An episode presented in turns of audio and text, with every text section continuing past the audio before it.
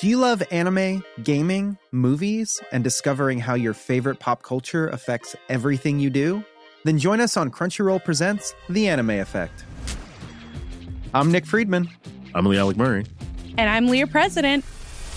Every week, you can listen in while we break down the latest pop culture news and dish on what new releases we can't get enough of. Whether you love movies, I'm going to tell you all about the uh, hopeful 4K re-release of Tron Legacy that happens. I'm right there with you. Or music.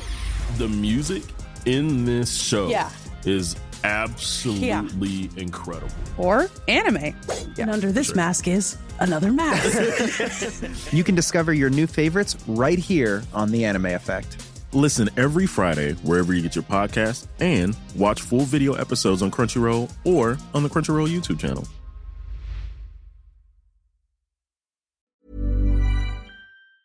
Sometimes you see a poster or a trailer for an upcoming movie, and your instant reaction is positive, even after decades of disappointments and letdowns.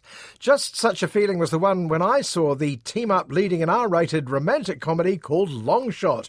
It stars Seth Rogen and Charlize Theron. And honestly, guys don't really want to date women who are more powerful than them. They think they do, but it's a dick shriveler. Dick Striveler is my favorite Batman villain, though. So, you gonna ask why I'm still single? No, I get it.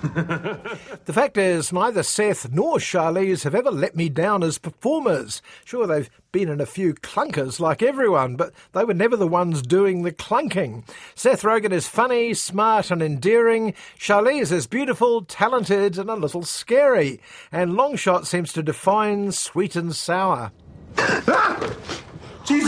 Why would you just barge in here while I'm sleeping? You were sleeping? Yes, I was micro napping. Oh, that's what you call that? yes. Sorry, I didn't. I didn't realize you were sleeping. You were standing, and your eyes were open. Do you need something? I have. I have some jokes that I wrote. I was gonna run by you if you have a second. Yeah, that was actually a really good nap. Great. Seemed very restful.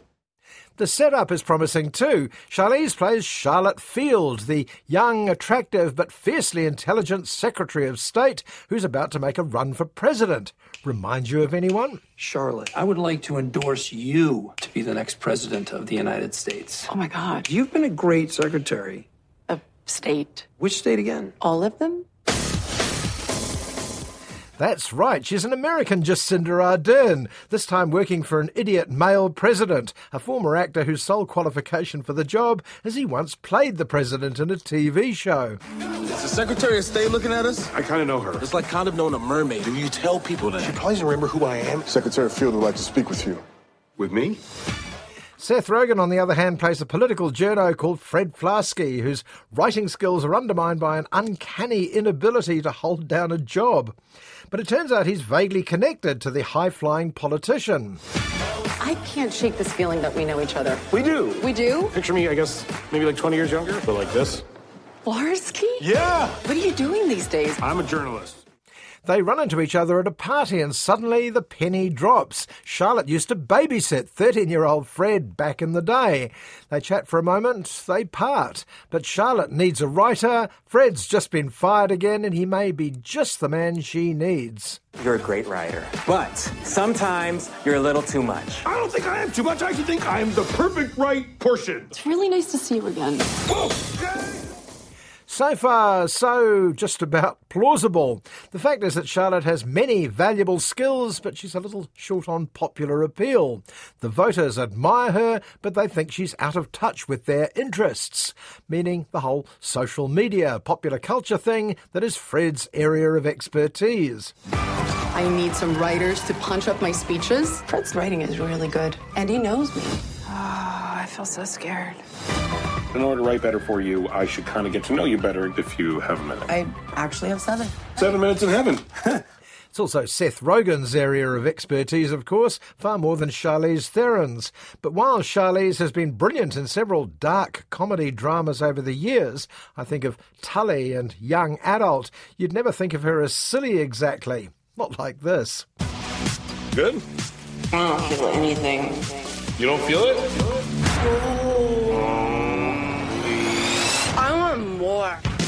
The story of opposites attracting, not to mention the lowly reporter falling for the high society dame, is a tale as old as time, of course, or at least as old as It Happened One Night or Roman Holiday.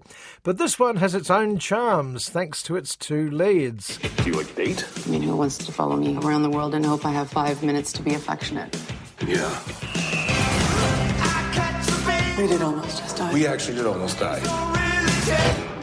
We need to move you. Thank you, Agent M. Interestingly, it wasn't written by Seth Rogen or even his old boss Judd Apatow. Dan Sterling comes from TV comedy like Girls and The American Office, while Liz Hannah's background is mostly politics, notably the film The Post. And the strength of the politics underlying Longshot is another reason it works so well. It's Pretty Woman, but she's Richard Gere and you're Julia Roberts. Honestly, this has been the best few weeks of my entire life. When Charlotte and Fred finally get together, oh, come on, how could that possibly be a spoiler? Lying in wait for them is the unscrupulous media, in particular, a right wing TV news channel. Can't wait to get its teeth into the couple.